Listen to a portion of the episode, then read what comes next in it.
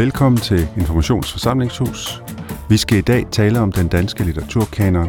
Nærmere bestemt skal vi diskutere en revision af den nuværende litteraturkanon for de danske ungdomsuddannelser. En kanon, der ifølge en del er bedaget og ikke mindst har en helt urimelig skæv kønsbalance. Eksempelvis er der kun én kvindelig forfatter på kanonlisten ud af 14. Mit navn er Peter Nielsen. Jeg er litteraturredaktør, og jeg vil i det kommende bestyre samtalen med hele fire anmeldere på information. Det er Erik Skyr Nielsen, Camilla Løfstrøm, Mathias Dressler Bredstorff og Bodil Skovgaard Nielsen. God fornøjelse med samtalen.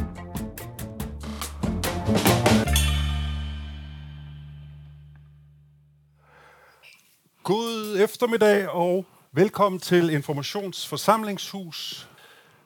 Velkommen til jer i panelet, alle fire anmeldere på Information.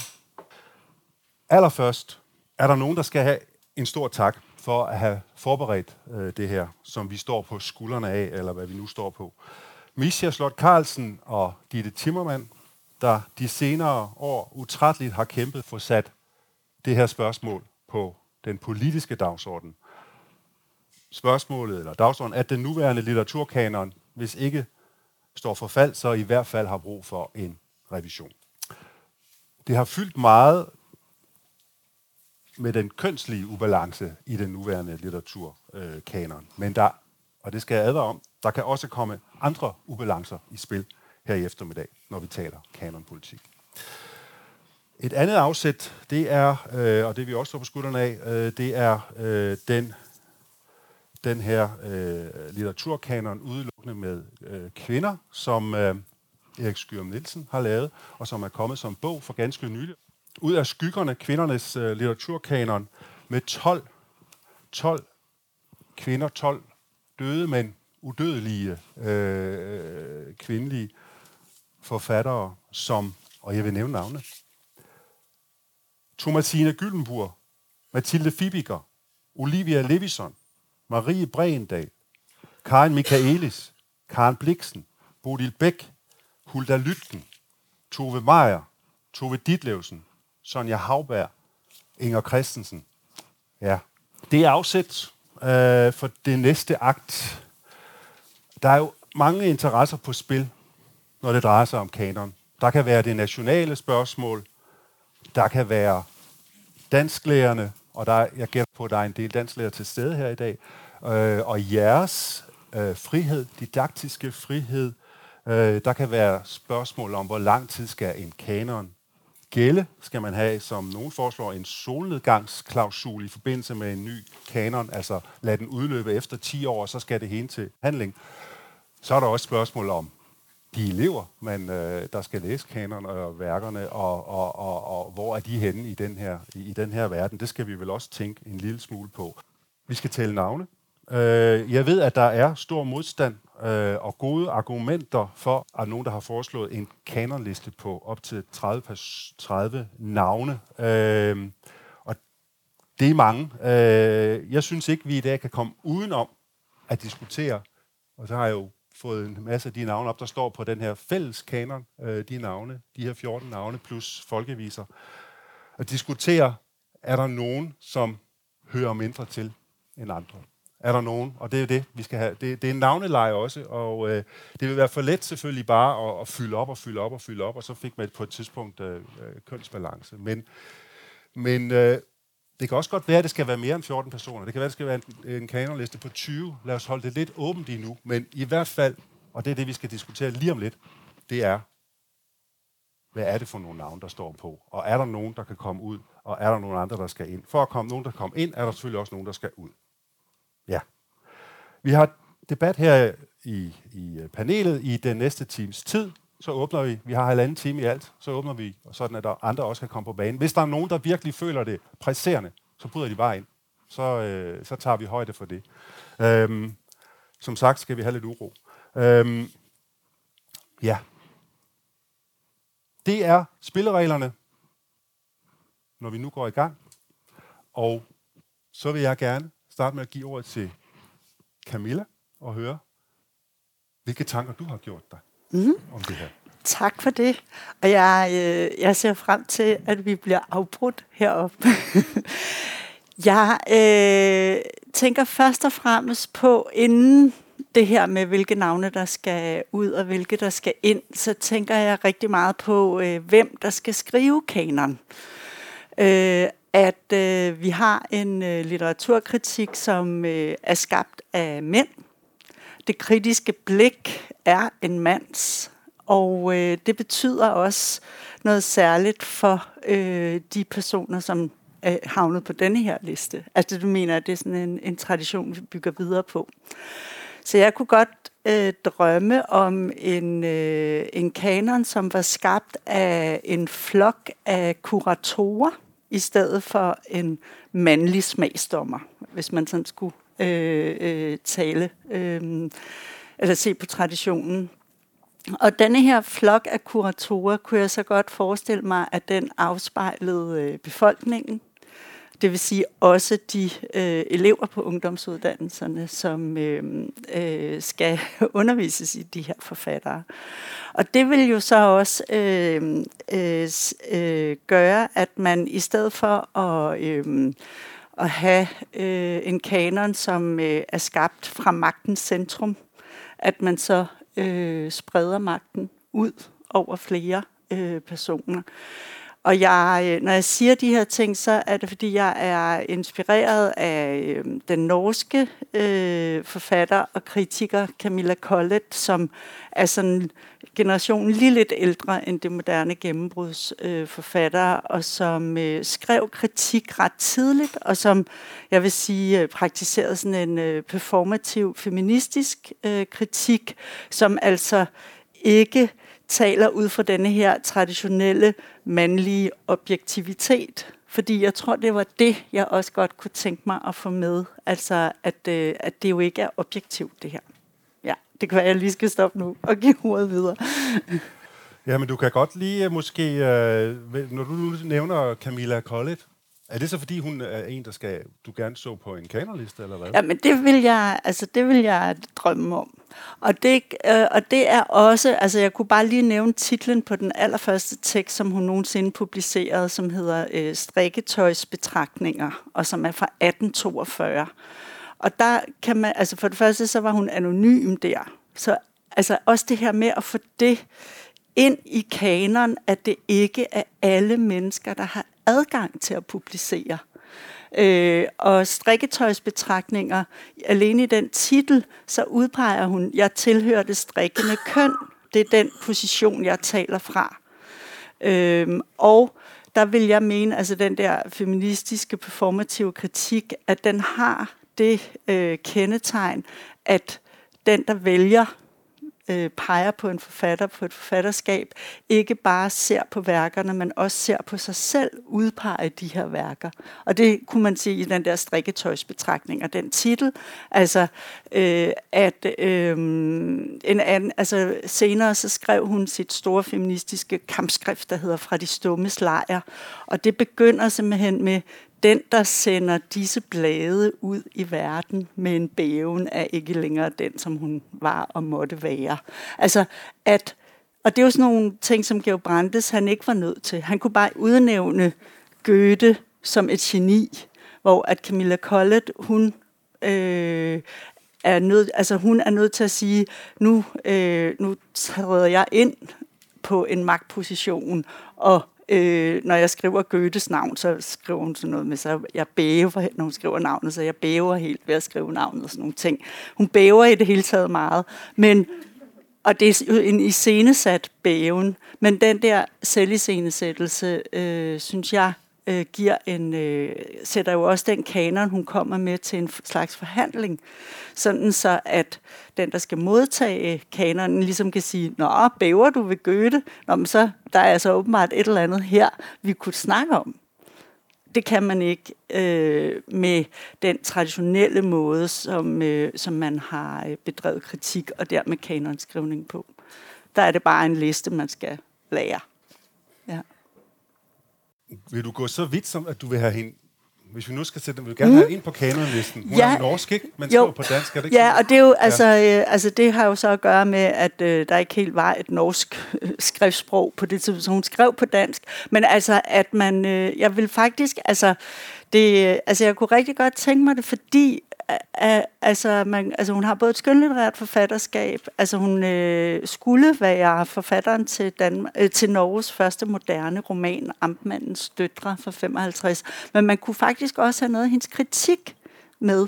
Og på den måde vil jeg også gerne udvide kanon til, at den der litteratur, at den ikke, altså at skønlitteraturen, at den ikke skal vandre alene, men at den også, øh, den findes jo, fordi den bliver læst. Altså så jeg vil gerne have kritikken med i kanon også.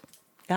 Altså alle er jo anmeldere med internettet, altså, men er rigtig gode til bare at vende tommelfingeren op eller ned. Men det der med at få karakteristik for læsninger og alt det med, det kunne jeg godt tænke mig. Nu har smidt uh, mm. Colin på, på banen her. Ja. Øh, øh, tak for det. Men nu siger jeg, Bodil, hvad kunne du tænke dig?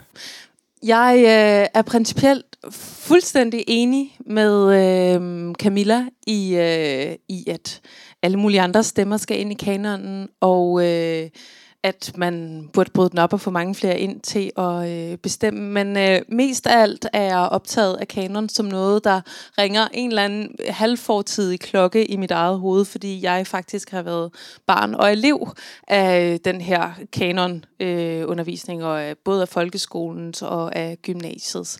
Og derfor er mit øh, forhold til, øh, til de her mænd, mestendels jo formet af, er sådan en helt øh, basal, i virkeligheden også meget kropslig og bævende, hvad resonerede og hvad resonerede overhovedet ikke. Og vi falder desværre mestendels i den sidste kategori, og så intet ondt om de dansklærer, jeg har haft, eller det må nogle andre vurdere, om øh, de skal have så et, øh, et rap over nallerne.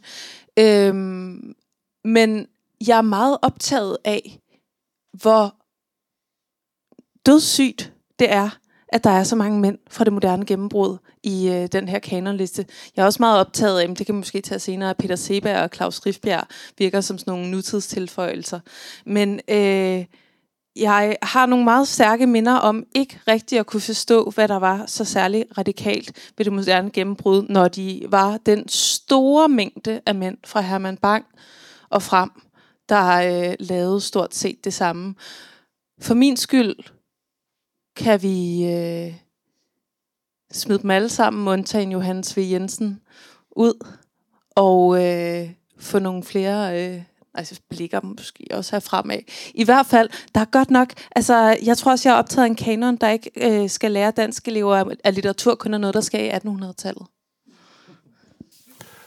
Men, men Bodil, hvorfor er det Johannes V., der skal fredes i den der sammenhæng? Det er fordi, han kan det hele, og mere til, øh, øhm, han kan både skrive de der store, sådan noget, Den lange rejse, de der store romaner, og øh, han kan skrive digte på Memphis station, øh, som er sådan det der vilde ekspressionistiske, øh, og så kan han lave de der vilde historiske romaner, eller Kongens Fald, øh, som jeg ikke rigtig kan undvære, og som gør det, som en dansk kanon jo også på et eller andet måde skal kunne lige meget, hvor, hvor meget jeg indtænker, at vi burde komme ud over det der meget nationalstatslige, der er ved en kanon, men som trods alt diskuterer en, en kulturarv og gør noget nyt med billedsproget, samtidig med, at den øh, forholder sig til, ja netop til, til, øh, til konger og til myter og til fortællinger og alt muligt andet. Og fordi han er en af de forfatterskaber i den her øh, række, måske især i forhold til sådan nogen som Pontoppidan og Martin Andersen Næksø, øh, som vil noget mere end bare en, øh, nu er vi en social bevægelse, moderne gennembrud, og vi skal ud med det gamle, som har, øh, som, som i mine øjne også har sådan et forfatterskab, som jeg kan blive fuldstændig opslugt af, som ikke kun er, er drevet af ideologi. Det er selvfølgelig for hårdt at skære de andre over sådan, men øh, det er måske alligevel lidt sådan, jeg har det. Fedtlaget omkring det moderne gennembrud. Det Ja. ja. mandlige fedtlag omkring det moderne gennembrud. Øh, jeg kender dig godt nok, Bodil, til at vide, at der er sikkert også en mand eller to, du godt kunne tænke dig at få med i stedet for de oh, ja. nuværende mænd. Men det kan vi vende tilbage til. Ja. Også nogle mænd for det moderne gennembrud. Så ja. Tak. Øh, Mathias, Hvad har du Ja. gjort dig af tanker? Jamen altså, ja, efter den her motorsavsmassakre øh, begået af Bodil, så har jeg altid synes, der er noget meget generøst ved splatterfilm, øh, fordi at man ligesom sådan deler blodet ud, og det har Bodil jo så øh, formået at gøre her allerede ved at fjerne alle undtagen en. Øh, det synes jeg, jeg skal jo lige, måske lige markere, at jeg selv har været dansklærer i gymnasiet indtil for par måneder siden. Øh, så jeg har ligesom været, du har været udsat for det som elev, det har jeg jo faktisk også, fordi øh, jeg gik i gymnasiet fra 2005 til 2007, øh, men øh, og så vidt jeg kan huske, er det ikke 2005, den bliver vedtaget? Jo. Så jeg har faktisk været, altså, og det er jo det, som man efterfølgende, når man har været elev, og så bliver lærer, går op for en, det er, at de har proppet ens hoved med en masse ting, man ikke anede. Øh, og, og for eksempel den her gymnasiekanon, eller kultur, øh, litteraturkanon, som jeg ikke vidste eksisterede, men som jeg altså til synligheden er blevet oplært i. Ikke? Og alene det er jo ligesom sådan interessant, at, at man kan, og det tror jeg, at mange lærere sådan kan, kan genkende, at de, de der officielle dessinger fra ministeriet øh, kommer bliver ligesom sådan overleveret eller undervist i til eleverne på en måde, hvor at, at alle de fine idéer måske ikke øh, lader sig øh, udvirke i praksis. Jeg tror, øh, når jeg har tænkt over også i forhold til, til, til, til det her arrangement i aften, øh, jeg har tænkt sådan meget over, den, hvad det var, der skete der i nullerne med den der sådan globaliseringsängstelighed, der gjorde, at nu tænkte man, at man skulle have en øh, kanon. Altså på, og på en eller anden måde, så bevægelsen fra det historiske øjeblik med Anders Fogh og Brian Mikkelsen og sådan noget til i dag, øh, det er det er sjovt, at, at, at, at vi ligesom man kan sige, nu, denne her kanon, informationskanon og Erikskanon, den kommer jo fra en form for civilsamfund, så allerede der er det jo mere sympatisk end den der øh, kultur, øh, kulturelle centralisme, som vi så i sin tid. Ikke? Øh, men stadigvæk, det er som om, at Øh, nu er kanonen, som der var så mange diskussioner om dengang, hvorvidt man skulle have den eller ej, nu, er det, nu, nu har vi den bare, eller nu er det en form, som, vi, vi, vi må, som bliver overleveret, som vi må leve med. Og på en eller anden måde, så forsøger man at proppe noget progressivt ind i en grundlæggende konservativ form. Øh, det er sådan, jeg opfatter det. Øh, man kan sige, at kanonen er, er mærkelig, fordi at den skaber den tradition, den forudsætter. Altså, det er jo det, der er dens politiske funktion. Den er performativ på den måde. Øhm, og så er et spørgsmål, som vi bliver stillet i aften selvfølgelig, er det den her tradition? Der kunne jeg rigtig godt lide øh, Eriks ord fra, er det den første tekst, Erik, hvor du skriver, at, øh, at den her kanon, den er baseret på, hvad der rører dig. Du skriver sådan noget lignende, ikke? Hvad der rører og berører dig, eller et eller andet i den retning. Øh, og, og der er du jo meget ærlig, øh, fordi så siger du, at min æstetiske norm er idiosynkratisk. Øh, og, og den æstetiske norm, vi ser der, er selvfølgelig også idiosynkratisk. Den vil bare ikke være ved det. Ikke? Og det er jo kernen i, ideo- i, i ideologikritik, det er at vise, at øh, der er nogle interesser, som bare ikke vil sige deres navn. Øhm, og, og på den måde, så, så, så, så at, er jeg også, synes jeg, det er fint med, med dit indlæg, Bodil, fordi det er totalt idiosynkratisk. Øh, selvfølgelig, det må, historien er altid idiosynkratisk. Øh, I det her, i denne her kanon, der er der nogle nationale og nogle historiografiske hensyn, som er blevet taget. Altså, der er alle, og nogle pædagogiske i virkeligheden også. Jeg kan huske som lærer, øh, da jeg sad og skulle undervise, så tænkte jeg, hvorfor, hvor er kirkegård? Altså, hvad foregår der? Øh, øh, altså, der er en idé, der er sådan en grundidé, som man kan, måske kan, grundkultursyn, litteratursyn, som, som føres tilbage til sådan en som Matthew Arnold, den øh, engelske kritiker fra 1800-tallet, som skrev, at øh, culture is the best that has been done and said. Og så var det så in the world. Her er det jo selvfølgelig bare in Danmark, men altså, det er jo heller ikke et stort land. Men, og, og der er en grundidé der om, at det er den, det kultursyn, der er. Men så er det bare, øh, hvad skal man sige, skåret til med en masse, øh, først og fremmest pædagogiske hensyn, ikke nogen Inger Christensen, ikke nogen kirkegård. Det er åbenbart for svært med, man, med kanonudvalget. Og så også selvfølgelig også en masse nationale hensyn. Øh, jeg tror, at den kanon, som jeg synes er interessant, er på en eller anden måde den totalt øh, dekonstruerede kanon. Men det arbejder der bare, at en sådan selvfølgelig ikke kan eksistere, fordi det vil bare være en form for krudtrøg. Ikke? Øh, altså, den dekonstruerede kanon er jo en ikke-kanon. Så, men alligevel så har jeg altid tænkt, da jeg underviste i gymnasiet, at øh, det er mærkeligt, at, at vi skal undervise i denne tradition. At, øh, at, at det er det, vi gerne vil videregive til de her unge mennesker. Tradition er jo selvfølgelig altid en bevægelse. Det bliver videregivet, mennesker har rødder, og ikke rødder, det har fødder, som man plejer at sige. Øhm, og den tradition, som jeg tænkte, jeg, jeg godt vil stå inden for i gymnasiet, og hvor, fordi en god lærer er jo en, en lærer, som, øhm, som, som brænder for noget, som er sindssygt interesseret og ikke kan lade være med at overgive et lad. En god lærer er ikke en, der øh, fremviser en liste, fordi at det er pensum, og så skal man igennem en masse kedelige ting. Man glemmer så meget på et menneskeliv. Øh, men der er få ting, man husker, og det er, når der er et andet menneske, som har været levende engageret i et eller andet. Jeg har altid synes, at dans burde være, øh, ikke burde handle om den nationale tradition, men burde være et menneskefag. Fordi der ikke eksisterer det der rene menneskefag i gymnasiet. Simpelthen, hvor man diskuterer, hvad vil det sige at være et dig og et mig, og have en tradition og en kultur. Og det mener jeg ikke burde være bundet fordi det eksisterer ikke i forvejen, det her fag i gymnasiet. Så jeg mener ikke, at det burde være bundet til det nationale. Jeg mener, man lige så vel kunne sige, jeg skal nok stoppe nu, men man lige så vel kunne sige, uh, du vil jo alligevel være opløst det fuldstændigt, ikke? Ja, ja. Ej, men jeg skal, måske skal jeg bare stoppe. ja. Stoppe på, på kanten til den totale Nej, du slipper ikke så let, øh, fordi øh, nu har du faktisk du øh, i din dekonstruktion her, så fik du jo også øh, smidt en ny mand på, øh, på disken her, nær sagt, ikke? Og jo. det giver os jo måske nogle andre problemer. Fordi du kan jo ikke bare smide en mand på bordet, og så øh, uden at smide et par, par andre ud. Nå, så nu skal jeg i gang med det negative arbejde. Det kan jo godt. Det, som kritiker er det jo det bedste arbejde. Det er det rent negative. Øh, jamen, jeg er, altså, har øns, altså jeg, jeg tænker, det første, man skal jo tænke, det her, det, det er et politisk projekt, som så ligesom sådan øh, skal paradere eller få noget make-up, så det ligner et pædagogisk projekt. Ikke? Men det er grundlæggende et politisk projekt. Okay. Men hvis man ligesom skal vente den om og sige, det her, alt det her må vi tænke ud fra eleverne. Deres fremtid, men deres nytid osv. Øh, så er der nogen, som jeg gerne af æstetiske årsager. Jeg hører sådan, når du siger de ting, du siger, så er der jo en eller anden form for avantgarde-æstetik ud at gå. Det, du er interesseret i, det er øh, ting, der er stilistisk og formmæssigt innovative og ødelæggende, måske på en eller anden måde. Ikke? Øh, men så er der nogle problemer, fordi for eksempel Øenslager, som jeg virkelig er et, et, altså et godt hjerte hader, øh, og ligesom jo et mange elever, øh, men han giver jo også anledning til at snakke om nogle ting, og det er jo også nogle af de hensyn. Altså giver anledning til at snakke om den danske romantik, og, og de ting, som jeg heller ikke bryder mig om, som er nationalromantikken i dens fortsættelse i dag. Så på den måde har jeg hele tiden nogle problemer, når vi smider nogen ud. Jeg vil også meget gerne smide Grundtvig ud. Jeg vil virkelig gerne smide Grundtvig ud. Og det er også af, af, af meget øh, idiosynkratiske årsager, og det er fordi, at han er sådan en øh, skikkelse i Danmark, som alle elsker og kan citere de samme to-tre citater fra øh, nogle skide salmer øh, fra SF til Dansk Folkeparti. Altså han er sådan et, for mig at se, sådan et national kedsomhedsikon, som vi kan bruge øh, for at øh, lade som om vi tænker, når vi i virkeligheden ikke tænker.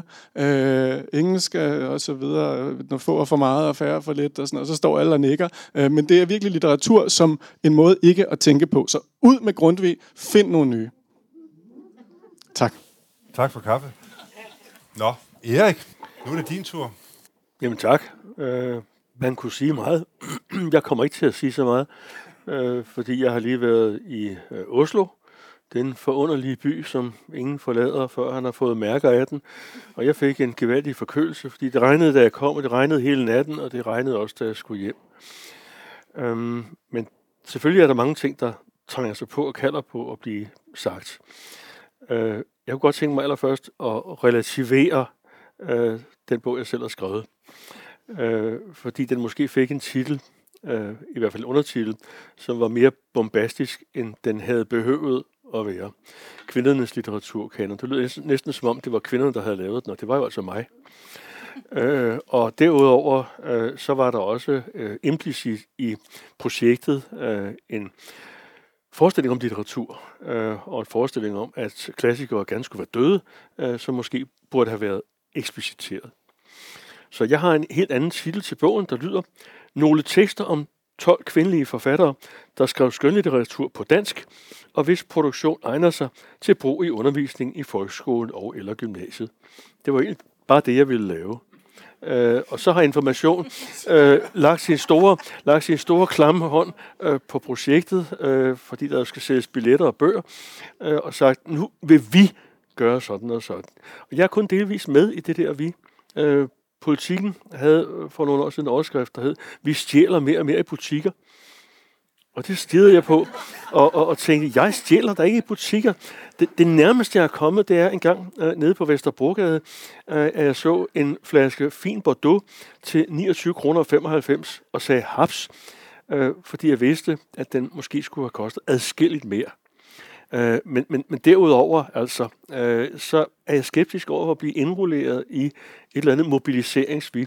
Jeg vil meget hellere at være tilskuer til, og så hen ad vejen deltager i et I, som kan blive efterfulgt af et vi. Altså, den bog, jeg har lavet, er et udspil til uh, debat og et forsøg på at pege på nogle bøger, uh, som jeg gerne så blev licensed for exegesis, som Frank Kermode, engelsk kritiker, sagde, altså frilagt til fortolkning. Bøger, som med Hans Hauges udtryk, Aarhus Universitet, øh, var nogen, vi kunne blive enige om og være uenige om. Det er der, jeg vil hen med det. Øh, jeg mener ikke, at øh, jeg vil være til at blåstemple eller guldrens frembære nogle bestemte forfattere. Det frugtbare ved en kanondiskussion, som den vi har fået, vi i har fået sat i gang, øh, det er jo, at nu kommer der måske alligevel nogle, nye, nogle synspunkter frem. Og vi har allerede fået et i dag, nemlig at øh, man kan diskutere genrebegrebet. Øh, Søren Kierkegaard tænker vi måske ikke på som romanforfatter, selvom min gamle lærer Henriksen øh, kaldte sin disputats for Kierkegaards romaner. Øh, og hvis vi tager et andet eksempel, øh, Johan Louise Heiberg, hun kunne være en virkelig spændende forfatter og præsentere skoleelever for, jeg tror også, det ville fungere. Øh, men øh, hun skrev jo altså strengt taget øh, et erindringsværk, et liv genoplevet i erindringen 1891 til, til 92. Øhm, jeg vil nok ikke være med til at øh, vente på, at Jussi Adler Olsen stillede træskoene, øh, og så bagefter sætte ham ind i en kanon. Øh, der, der tror jeg nok, mine grænser for udvidelse af litteraturbegrebet går. Der er nok mere øh, på den avantgardistiske linje. Og jeg sidder og lapper det i mig, øh, når Bodil Skovgaard Nielsen lovpriser øh, og skamroser om Johannes V. Jensen. Den blå nat er så stille. Jeg ligger søvnløs. Stilheden videre sig og klinger. Det er rummets monologer, der mødes med tidens tonløse cirkler. Det er jo et eminent udtryk for en følelse af væren og en følelse af splittelse. Øh, og så er det jo altså et øh, meget markant udtryk for modernitetserfaringen, som man udmærket kan spejle sig i, også selvom man er øh, 15 år i dag, øh, og ikke ved, om man er tandpasta eller grøn sæbe. Men Erik, jeg er mere pragmatisk anlagt. Jeg, har, jeg deler alle de her fine idealer og sådan noget. Jeg ser ikke øh, det her som en ny mobiliseringsting. Jeg ser det som om, vi har en opgave med at redde nogle elever fra den her kanon, sådan altså lange fingre. Og så øh, har jeg, det er måske mit eget mindre værd, der taler, men en opfattelse af, at jeg måske ikke helt kommer til at ændre verden alligevel. Det vil jeg overlade til nogle andre. Det er måske ikke øh, så storladent af mig. Men øh, i det projekt vil jeg jo gerne redde nogle elever fra netop at skulle igennem øens lager, som er der i øvrigt nogen, der kan andet end guldhornene. Øh, og er der jo et og ikke også, altså kan man ikke godt nå at lære om den guldalder på anden vis. Øh, så jeg ser det som et redningsprojekt også af nogle stakler, der ikke skal blive skræmt af, af en litteratur, der er dødkedelig. Og måske også øh, altså, øh, skabe et udgangspunkt for en dansk undervisning, som den du beskrev, Mathias. Altså med, med lærere, som er engageret i den litteratur, de underviser i. Ikke? Fordi det tror jeg er det aller, aller vigtigste. Altså at, øh, at det der med, at man kan mærke, at, øh, at en lærer brænder øh, for øh, den litteratur, som der skal læses. Men altså, øh, ønslager Øh, altså, hvis bare de går i parken en gang imellem og ser fodbold, så skal de da nok få noget ønslager. Altså, øh, og så, øh, så ud med ham. Det synes jeg er ret nemt.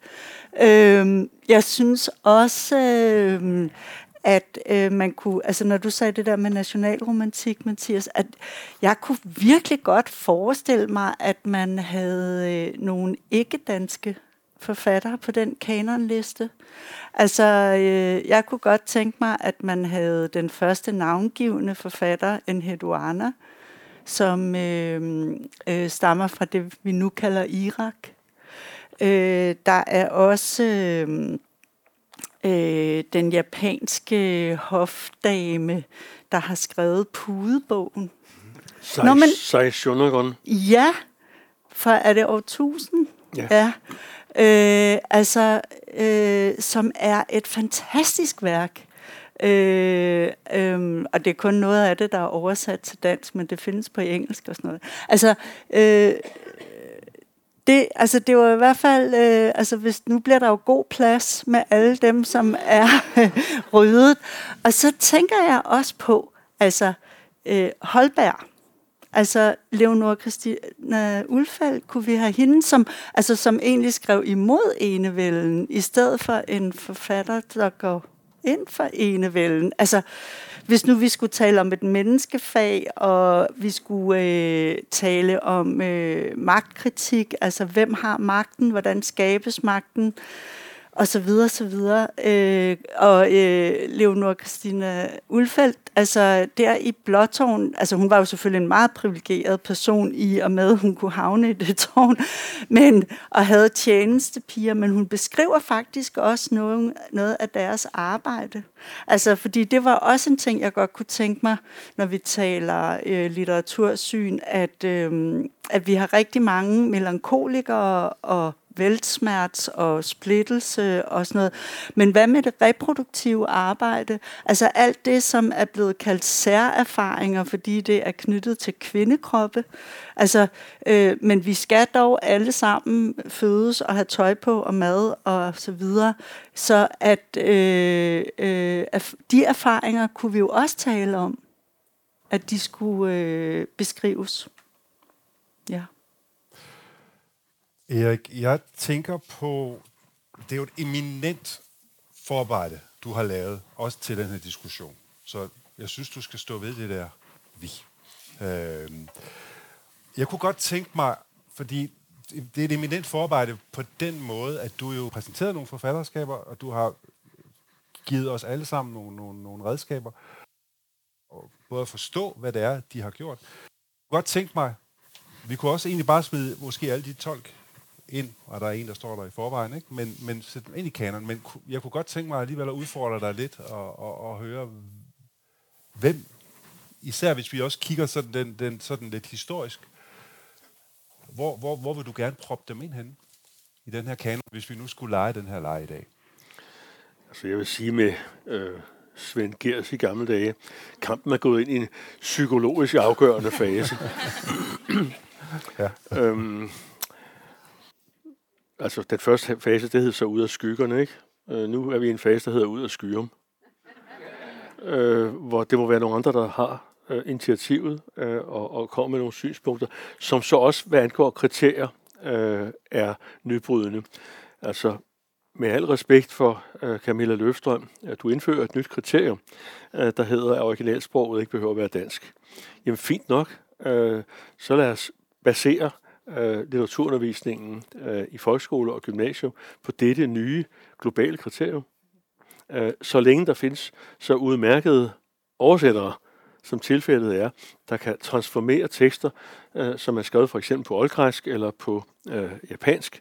Øh, du kunne fortsætte listen, øh, sådan at de her tekster øh, fremtræder så friske, som hvad de skrev i går. Men det er da et oplysningsprojekt på en eller anden måde, ikke? Altså Goethes idé om verdenslitteratur, ligesom sådan øh, sat i værk af den danske gymnasieskole. Man kunne godt have det synspunkt, at øh, dansk litteratur er den litteratur, der er oversat til dansk, og dermed blevet beriget af det sprog. Ja, man kunne omdefinere dansk litteratur og sige, at det omfatter øh, tekster, som i hvert fald i første omgang er skrevet på dansk, plus den danske oversættelseslitteratur, som er blevet brugt til at udvide vores erfaringer øh, og forny og berige, og til dels også modarbejde vores sprog, fordi vi har måttet lære øh, af andre menneskers måder at fortolke øh, og beskrive verden på. Mm. Øh, jeg har tænkt over, jeg jeg undervist på, før jeg underviste i den danske gymnasieskole, så underviste jeg i, øh, i dansk øh, i udlandet, i øh, Paris. Øh, og, øh, og, og noget, jeg tænkte over i den forbindelse, hvor jeg selvfølgelig også var, skulle undervise i nogle af de her forfattere i litteraturhistorie, det var, at den kæmpe store styrke øh, med Danmark, øh, det er ikke så meget vores øh, stærke tradition, øh, men det er, at vi altid har været tvunget til at være meget, meget opmærksom på, hvad der sker andre steder. Øh, for, for mig er det på en eller anden måde, altså jeg hader det specifikt danske eller sådan noget, men der får man måske alligevel mineret grunden nok til, at, at der sker et eller andet dansk. Øh, men, men, men det der der, altså, og, og en åbenhedens kanon på den måde. Øh, ja, du vil sige noget? Nå, men jeg tænkte bare på, hvad en af dine forgængere som udsendt dansk lektor i Frankrig fortalte en gang på et lektormøde. Det var Karl Ejby Poulsen, øh, som var fransk gift, øh, som fortalte, at han havde forsøgt at præsentere nogle danske forfattere, overvejende lyrikere, øh, fra et avanceret fransk publikum. Og der var én digter, som interesserede dem. Altså han kom der med Inger Christensen og Henrik Nordbrandt, og du kunne selv fortsætte listen. Den eneste, de synes var spændende, var Claus Høg. Og, og ham ville vi ikke engang her i panelet tåre sætte på en kanerliste. Det kunne jo ellers være sket, fordi han skriver altså virkelig nogle spøjsedigte, digte, øh, både i meget, meget lange serier, øh, og så i bittesmå forkortede øh, forløb. Øh, han, han er skarp og præcis, og kunne for, for eksempel godt øh, fortjene at være hovedemnet i en gymnasieteam, hvor man bevægede sig rundt i det danske landskab og spurgte, hvordan fortolker en digter lige præcis det her. Men det var altså min, min replik til, til Mathias. Øh, lige før der lykkedes det mig nærmest at kvappe udenom øh, litteraturredaktør Peter Nielsens spørgsmål. Ja, det gjorde øh, Og det bemærkede, det bemærkede han sikkert også. Ja. Når du spørger, hvis man skulle smide ud, jamen, altså i udgangspunktet byder den stolelej mig inderligt imod. Jeg sagde Men, måske heller ikke smide ud, jeg sagde, hvem du vil sætte ind. Ja, men der har jeg allerede givet et bud øh, i Thomasine Jyllenburg, øh, som jeg sådan set godt kunne forestille mig sat ind i stedet for Ønslæger. Øh, hun har en kæmpemæssig erfaringsverden, overvejende kvindelig og intimsfærebaseret, baseret, men hun er en utrolig klog kvinde, øh, både når det gælder om at forstå øh, stærke kvinder, som ikke kan få deres styrke realiseret, øh, og svage mænd, øh, som til trods for deres svaghed sidder med magten. Og så vil jeg måske også øh, spørge, om det må virkelig er så nødvendigt med øh, Martin Andersen Næksø. Øh, han er der, fordi han skrev Pelle Robert og Dine Menneskebarn. Jeg tror ikke, folk har sat ham på den her liste øh, på, grund af, på grund af hans noveller. Ja, men, ja, jo, men spørgsmålet er jo igen, hvis du så tager Næksø ud, hvordan vil du så have repræsenteret arbejdererfaring? Altså, det er jo det, der er problemet med den her kanon. Altså, det er jo ja. det, som vi ved om litteraturen. Det er litteraturen, det er først og fremmest ligesom adlen, så de borgerlige synspunkt, som er omsat til, til smukke ord. Ikke? Og, og, og problemet her, det er jo, at vi har en, en stor del af Danmarks historie. Der var en, René Kapanchov skrev en glimrende bog for nogle år siden, der hed Det stridbare folk, som, øh, som var sådan en øh, Danmarks historie fortalt marxistisk ud fra konfliktens synspunkt, kan man sige, og, og selvfølgelig også arbejderne og arbejderne og oprørerne, arbejderoprørerne. Og hvor vil den være? Du har så et bud. Nej, men lige præcis med uh, Martin Andersen Nexø, der er der jo et genremæssigt kriterium, som gør, at han uh, måske godt kan undværes, fordi det er så mastodontagtigt, uh, øh, det som folk kommer til at læse, hvis de virkelig skal forstå, hvorfor han skildrer arbejdererfaringer på en adekvat uh, og engagerende måde. Men siden Mathias spørger, så vil jeg da sige, at Tove Ditlevsen måske øh, i sine især tidligste bøger, øh, altså man gjorde et barn for træde og barndommens skade, øh, skildrer arbejderklasseerfaringer på en fuldgyldig måde. Så hvis det blev øh, hende, der kom ind i stedet for, øh, for Martin Andersen Eksø, så gerne for mig. Men øh, hvis vi endelig må tale, øh, hvad skal man kalde det, erstatning og udsmidning, så spørger jeg mig selv øh, i, i lidt omtogede stunder, og dem er der mange af, når man er så snot forkølet som jeg, øh, så spørger jeg mig selv, om ikke Inger Christensen i virkeligheden har en så stor erfaringsmæssig og skønhedsmæssig appel til hvem som helst, at øh, hun ikke malig øh, kunne erstatte Claus Rifbjerg. Øh, Claus Rifbjerg er en slags urørlig ikon, det mente han i hvert fald selv. Øh, han var fuldstændig håbløs som debattør. Øh, han var øh, højst kritisabel, hvis jeg skal sige det pænt, som dramatiker. Øh, han var meget, meget svingte som øh, romanforfatter. Øh, han var som novellist indimellem genial. Øh, og så er der digte af Rifbjerg, som jeg vil huske og vende tilbage til resten af mit liv. Øh, men hvis det endelig handler om at sige, øh, hvad vil vi være med til at kæmpe for, kommer med i undervisningstimerne, jamen så kunne jeg da sagtens forestille mig, at der var dansklærer, som brændte så meget øh, for Inger Christensen, at de ville nyde og få lov til at støtte sig til en kanon, hvor hun figurerede i, i stedet for den blærerøv. Jeg ved også, om Camilla var. Jamen, det var bare, når du øh, talte om, øh, om arbejderklassen, at, øh, at jeg kunne jo også godt tænke mig, at nu taler jeg om det reproduktive arbejde, ikke? Altså, at øh, det ulønnede husarbejde kunne vi jo også, altså Hulda Lytken, øh, Dejens Hus, altså der øh, får vi det øh, ulønnede arbejde øh, beskrevet rigtig grundigt. Altså, så øh, jeg tror på en, altså men selvfølgelig synes jeg også, at man skulle have øh, det lønnede arbejde med. Og så øh, er jeg rigtig glad for, at vi nu snakker om Inger Christensen, fordi der er også, altså det der, når hvis vi taler om, at vi gerne vil det nationalromantiske øh, til livs, altså der har vi jo også en forfatter, som rækker ud over landets øh, grænser, og som øh, Altså man kunne lige pludselig også øh, læse Novalis og øh, altså have øh, øh, naturfilosofi og altså rigtig mange andre fag ind under dansk faget. Ikke? Altså, så der, det, det synes jeg, at øh, det kunne man også tænke på, hvilke forfattere rækker ligesom ud til en hel masse andet. Og så synes jeg også, og det er så sørgeligt, at jeg kan sige det, men jeg nu siger det, men altså Pia Jul kunne vi også godt have på denne her liste. Og det mener jeg helt alvorligt, og med hende også altså hele den danske sangskat og Agnes Henningsen. Ja. Jeg, jeg ved, at det kan jeg vist godt afsløre, Erik, ikke? at Pia Jul har du også talt om mange gange i forbindelse med den her, din her, din, din kvindekanon her, ikke? Øh, jo. Som øh, en, du faktisk virkelig gerne På et tidligere møde øh, i, ja. i, i, i det her udmærkede lokale, øh, blev det nævnt, at man måske også kunne have inkluderet øh, Kirsten Thorup eller Dorit Willumsen, men de lever jo altså gudskelov endnu. Det gør Pia ikke, øh, og jeg savner hendes stemme i øh, dansk litteratur. Øh, hun er formidabel øh, som forfatter til en metakriminalroman, mordet på Halland, men det er hendes lyrik, øh, som vil blive stående. Øh, og måske først og fremmest en ganske bestemt bog, den der hedder Sager, siger jeg, øh, som jeg godt kunne forestille mig, øh, kan blive læst om 100 år. Hun har charme, livserfaring, mod, pågåenhed, og så har hun altså den der sangbund, øh, som øh, Camilla nævner. Vi kan måske stille det sådan op, at øh, har man Pia Jul inde i fokus, øh, med eksempelvis sagde jeg, siger jeg, så får man også øh, eksempelvis Blikker og Tøger Larsen med i sækken. På samme måde som... Hvordan med i sækken? Ja, fordi hun henviser til dem.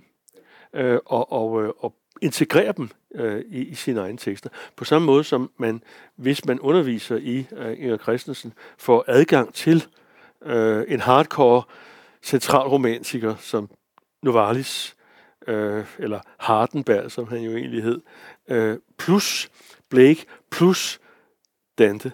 Og de var også meget gode. Jo. Bodil?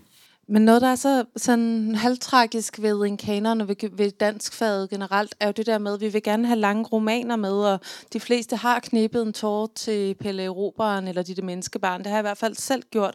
Men det er der jo aldrig nogen gymnasieelev i dagens Danmark, der når igennem, ikke med mindre de er et mindre fortal. Øhm, jeg ved ikke rigtig, hvad jeg skal gøre med det andet, end jeg har lyst til at putte masser af flere navne på, men så bliver det romanforfatter.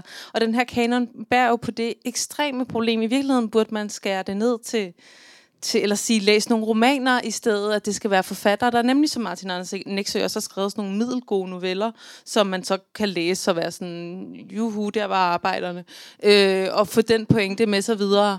Øh, ligesom med Øh, du skriver også om det i bogen, Erik, at, øh, at øh, for eksempel i forhold til Karen Bliksen, så kan man læse, så er der nogle øh, noveller, man kan få ind til at passe sådan lidt i et didaktisk system.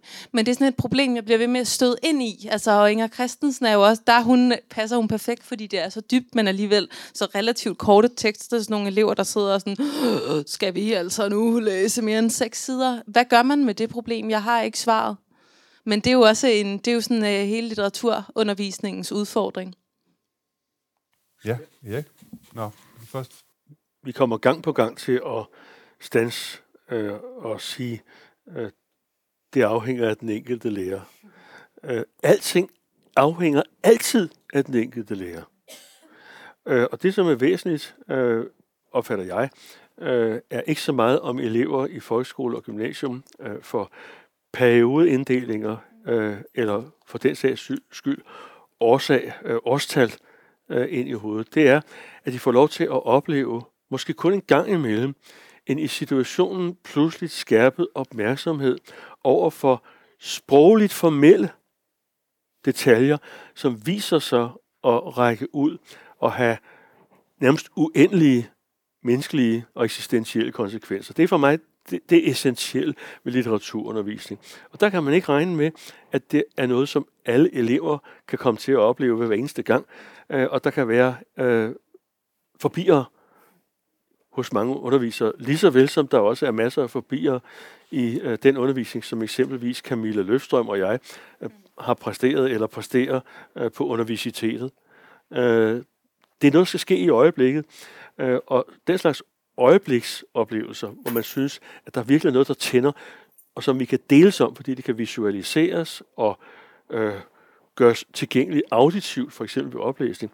Den erfaring, øh, den bærer videre til andre læseoplevelser. Jeg tror simpelthen også, at den i nogle tilfælde kan bære videre til, at nogen, som er blevet undervist på en kvalificeret måde i folkeskole og gymnasium, kunne hjælpe med selv går hen og bliver forfattere. Og gode. Ja. Mathias? Nej, men jeg kom bare til at tænke på, at det er jo rigtigt. Man kan jo ikke øh, øh, se bort fra det faktum. Altså, jeg mødte selv som gymnasielærer. Øh, det, det er meget nemt at komme til at komme ind i en klasse, og så stå og tale, og ende med at tænke, ej, hvor har jeg sagt en masse spændende ting i løbet af den her tid. det, det er meget nemt at blive lullet i søvn af sin egen stemme på den måde. Ikke? Øh, men øh, nogle gange, så, så, så lærer man jo også, så når man så rent faktisk snakker med de her elever, som det her jo er rettet mod, men måske ikke tænkt for, øh, så lærer man jo for eksempel, at der er nogen, der aldrig har læst en bog. Altså, at det, det at, at, at læse en roman er fuldstændig uoverstigeligt. Øhm, og så møder man nogle andre, der, der sidder og læser rigtig mange. En af de øh, erfaringer, jeg gjorde mig som danslærer på den skole, jeg var på, det var, at øh, vi havde noget, der hed øh, øh, lystlæsning. Øh, det var så obligatorisk. Men øh, øh, vi, vi, vi havde det, og... Øh, og, og under denne obligatoriske lyst, som øh, vi alle sammen mærkede mandag i andet modul, så skulle eleverne så læse i nogle bøger, de selv havde medbragt. Og øh, det slog mig, at, og det galt særligt for pigerne, øh, men, øh, men det var generelt, at øh, størstedelen af dem, der sad i de, de klasser, jeg havde øh, på, det var Yder Frederiksberg, øh, de læste faktisk engelske bøger. Øh, og det synes jeg var Øh, det, det, det, det slog mig som en blanding af, af, af chok og spørgen. Altså, øh, og på den måde, så kan jeg jo godt savne en eller anden dejlig tweetklædt øh, nationalkonservativ, der sidder her i dag og siger, jamen hold, vent nu lige. Øh, alt det her her var jo den her globaliseringsængstelighed, jeg talte om tidligere, som det der er et udtryk for, var jo også udtryk for en reel bekymring om traditionens opløsning. Altså, så kan man have forskellige øh, analyser af, hvorfor den opløsning finder sted. Og for mig at se, så er det der, den politisk interessante diskussion også ligger. Øhm, så det ikke bare bliver, jamen, at tiden er syg, eller menneskene er syge, eller et eller andet, men så vi også måske kigger lidt på ejendomsforholdene en gang imellem. Men, øh, nå, men, men, men hele det spørgsmål, det der, der med, hvad, hvad fanden gør vi, øh, hvis det er en mere generaliserbar erfaring der? Det ved jeg jo selvfølgelig ikke, om det er. Det sidder garanteret en masse gymnasielærere derude, der sidder nogle af nikker, kan jeg endda se. Mm. Øh, nå, men hvis det er rigtigt, at de unge mennesker faktisk har spurgt øh, sådan et ungt menneske. Øh, hvor, det var en vild oplevelse. Nej, og så, så spurgte jeg, ligesom, hvad, hvordan kan det være? Og så sagde hun, øh, det var faktisk nemmere for hende at læse på engelsk, for det var hun mere vant til. Mm. Og det er jo et perspektiv fra virkeligheden, som på en eller anden måde, den her ideale øh, samfund, hvad hedder det, kanondiskussion, vi har haft, slet ikke bringer ind, fordi jo jo, Altså, jeg synes også, at øh, Inger Christensen er fantastisk, og man kan gå fra en, fra en lille sproglig vending til det absolut eksistentielle. Men der er altså også nogle elever. Mathias, jeg talte ikke om vendinger. Nej. Jeg øh, vil lige øh, jeg vil ikke gå baglæns eller øh, sidelæns. Jeg vil bare lige prøve alligevel at, at, at gå tilbage til listen, som er, hænger deroppe på, på skærmen. Øhm, og jeg kan jo konstatere, at altså Øenslæger, han er jo faktisk øh, han er jo smuttet nu.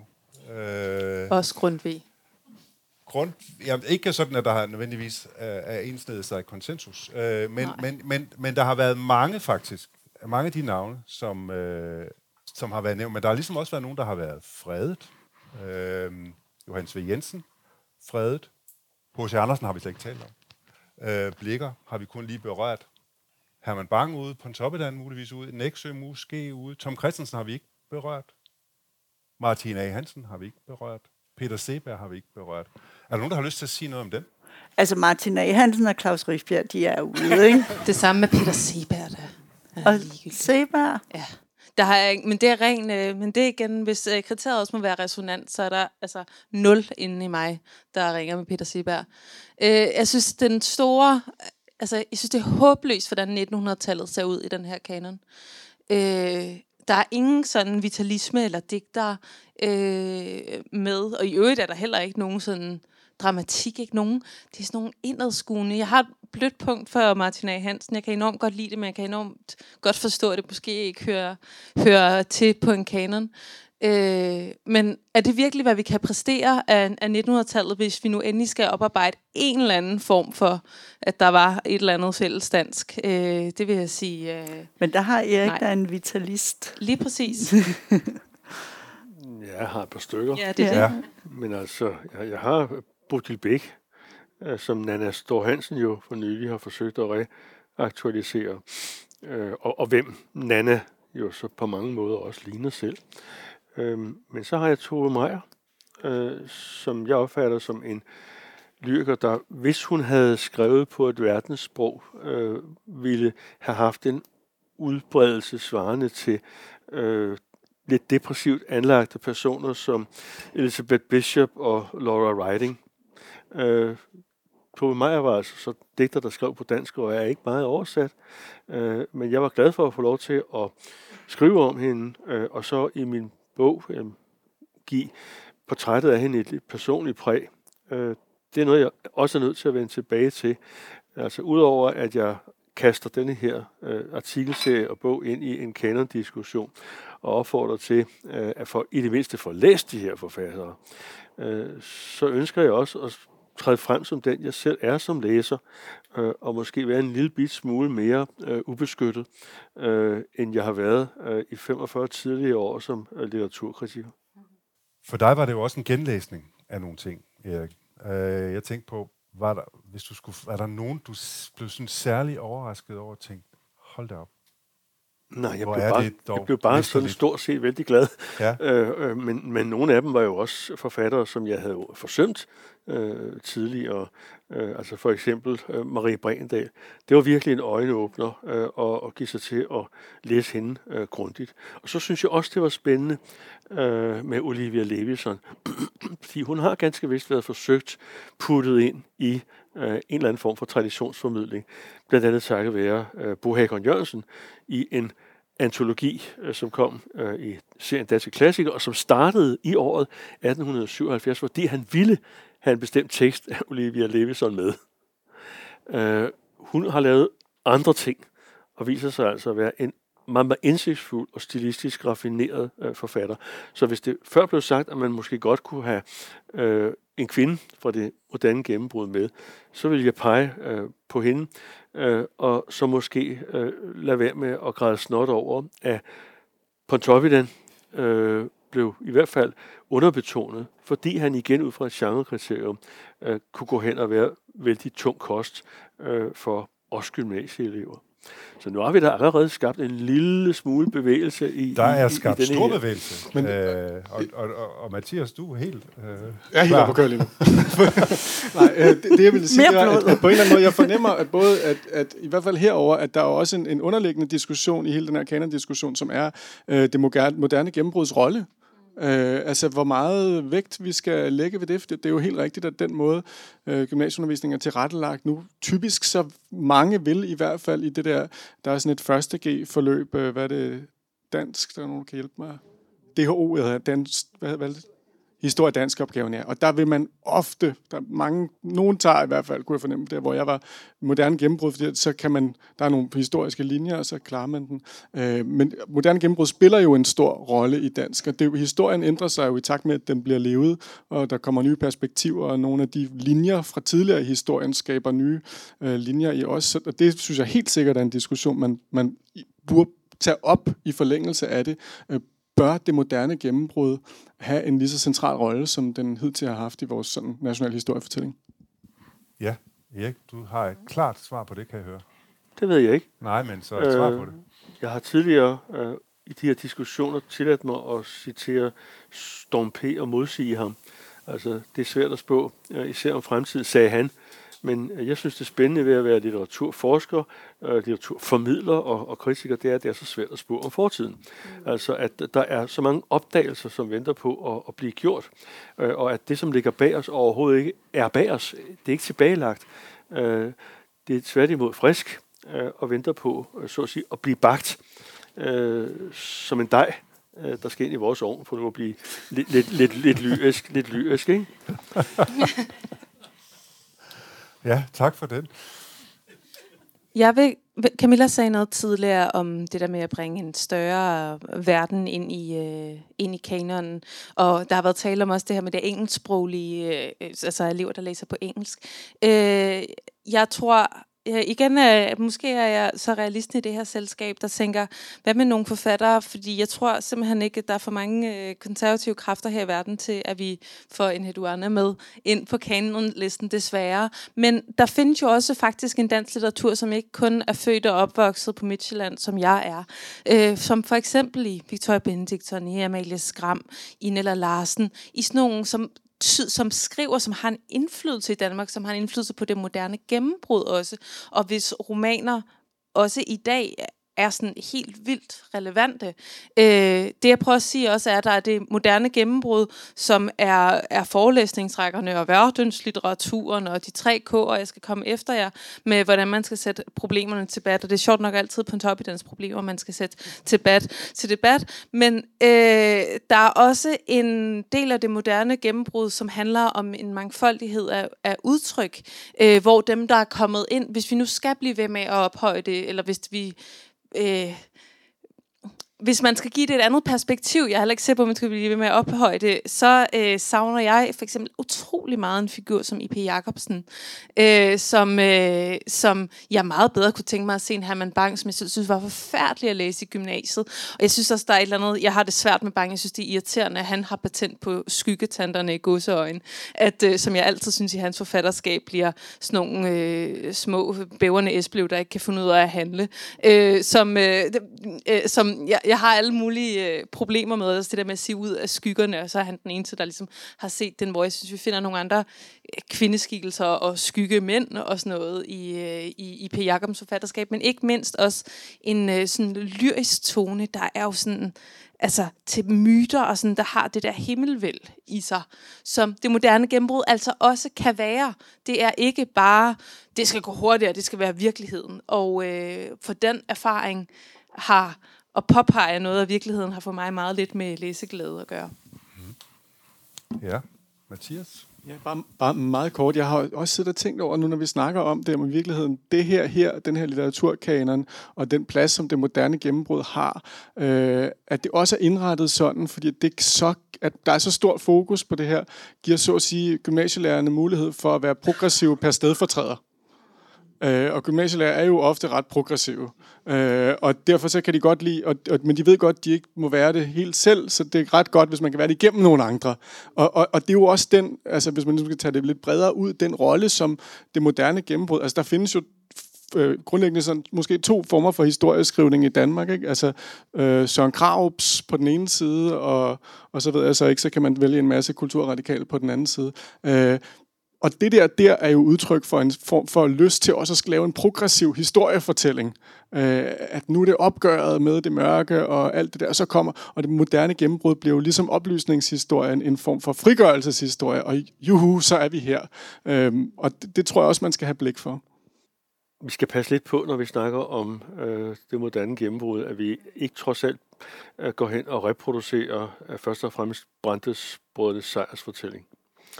Øh, jeg kunne godt ønske mig, at øh, et projekt, som jeg øjeblikket kører øh, på det institut, hvor jeg tidligere var ansat, øh, Institut for Nordiske Studier og Sprogvidenskab ved Københavns Universitet, øh, at det får nogle konsekvenser også øh, litteraturpædagogisk. Fordi der prøver man at undersøge, hvad det var for et boghistorisk landskab, øh, som det vi kalder naturalismen og realismen, i virkeligheden udfoldede sig i.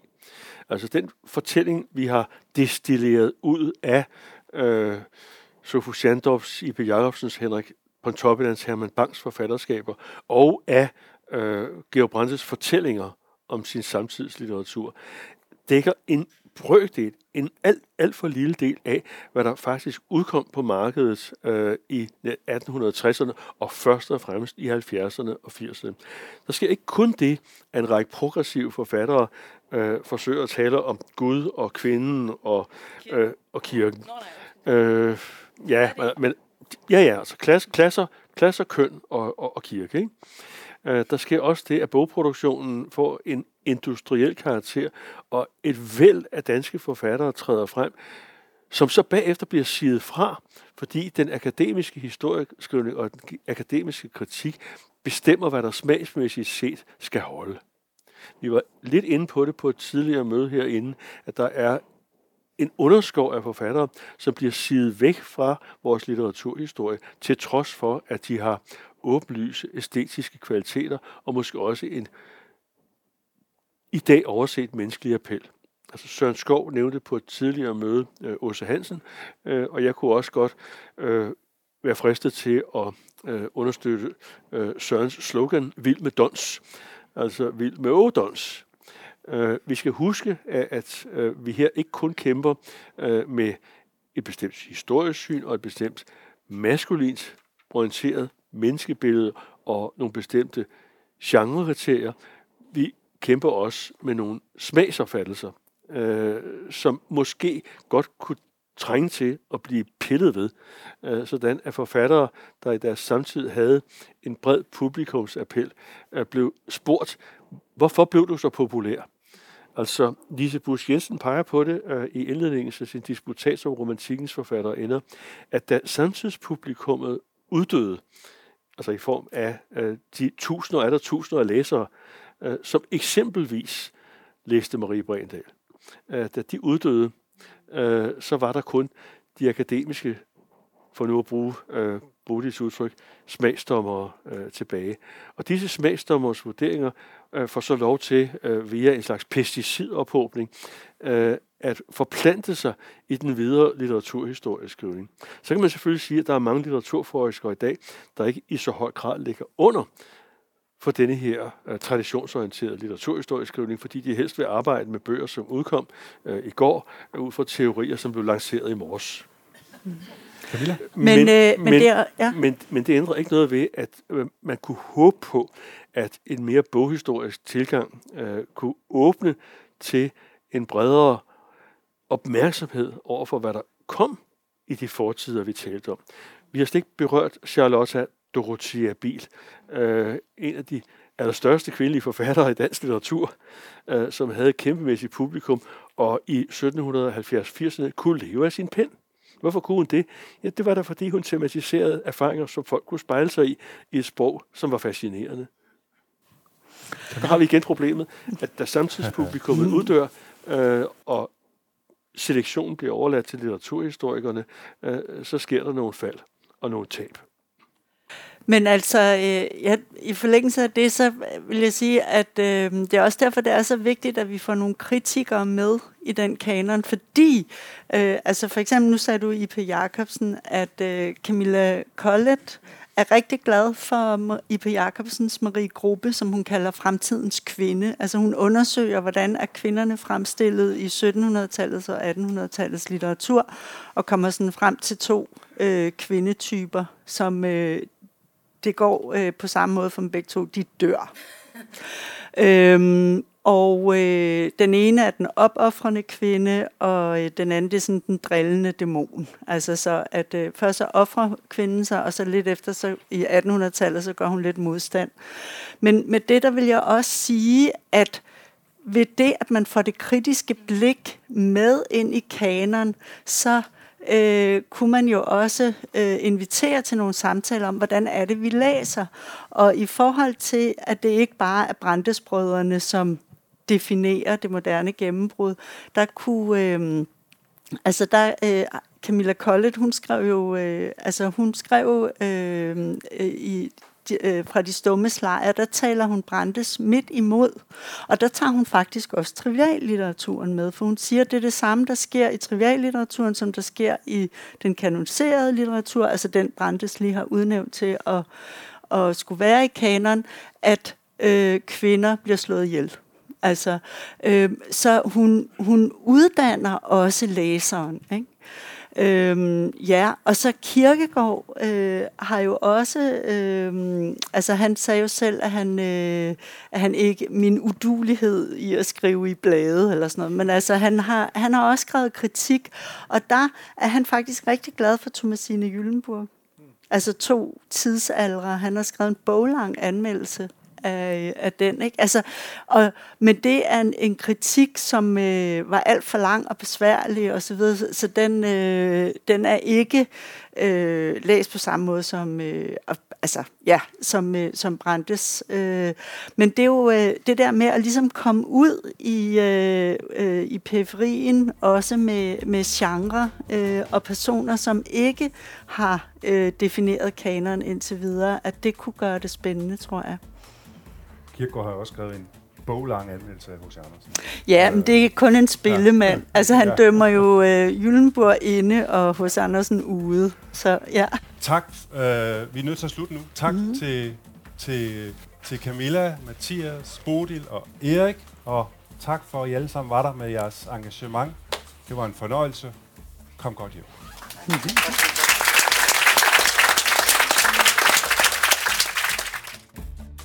Så vidt diskussionen om revision af litteraturkanonen. Man kan finde flere samtaler fra de arrangementer, som blev afholdt i Informationskantine inde i podcastkanalen Informationsforsamlingshus, som man finder der, hvor man nu også hører sine andre podcasts. Tak for nu, og på genhør.